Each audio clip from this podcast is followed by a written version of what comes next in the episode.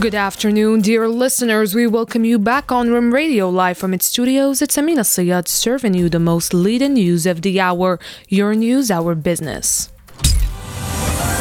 For the headlines, Financial Action Task Force decides to remove Morocco from grey list. In Amman, Morocco, Palestine signed memorandum in employment vocational training field.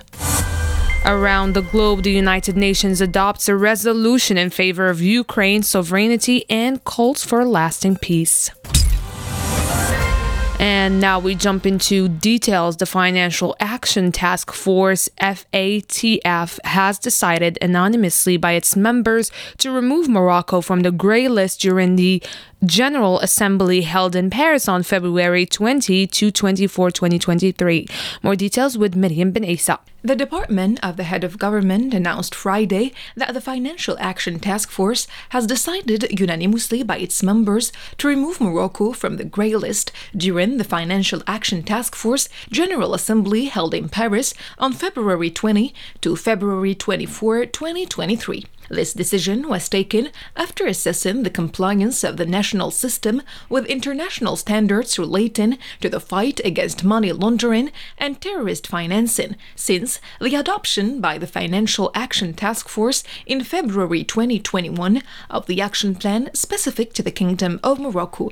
The decision to remove Morocco from the enhanced monitoring process known as Grey List crowns the efforts and proactive actions of the Kingdom of Morocco, which have focused on on a battery of legislative, organizational, awareness, and control measures implemented by the various national authorities and institutions concerned under the coordination of the National Financial Intelligence Authority and in partnership with legal persons subject to public or private law.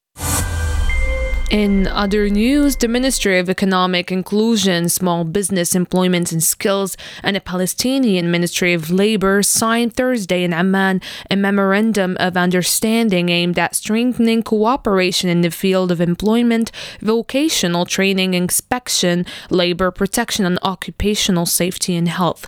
The memorandum was signed by Minister of Economic Inclusion, Small Business, Employment and Skills, Younes Sekkouri, and the Palestinian Minister Minister of Labor Nasri Abu Jaish on the sidelines of the partnership's meeting to support the implementation of the Palestinian National Employment Strategy 2021-2025.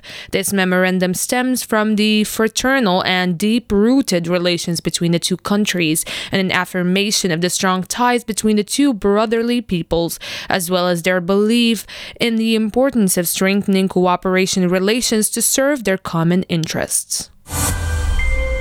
Moving on to weather news, the General Directorate of Meteorology reported that strong local rains, sometimes thunderstorms, snowfalls, and strong winds are expected starting today, Friday, until Sunday in a number of regions of the kingdom.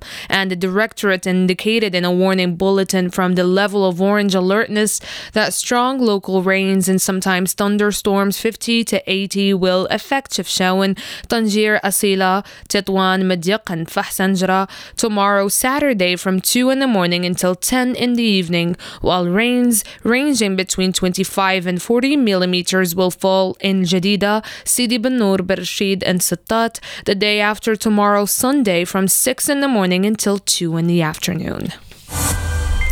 In Rabat, the 16th annual solemn plenary session of the Hassan II Sciences and Techniques Academy under the theme Morocco's Food Sovereignty and Security Role of Science and Innovation wrapped up.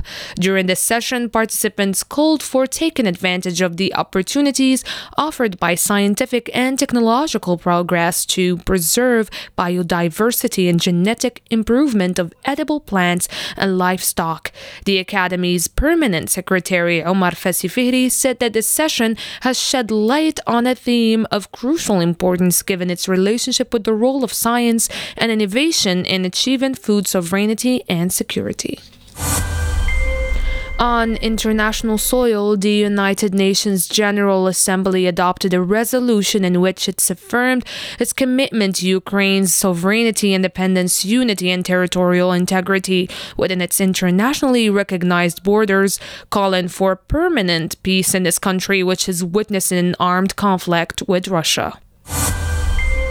In sports news, Wydad Athletic sought to restore its balance against its Angolan Gas Petro Atletico in a meeting that will bring them together today at the Mohammed V Sports Complex in Casablanca, drawing the third round of Group A competitions within the group stage of the African Champions League for football. With this, we end our newscast. Stay tuned for more news coverage from our radio studios. See you again next time.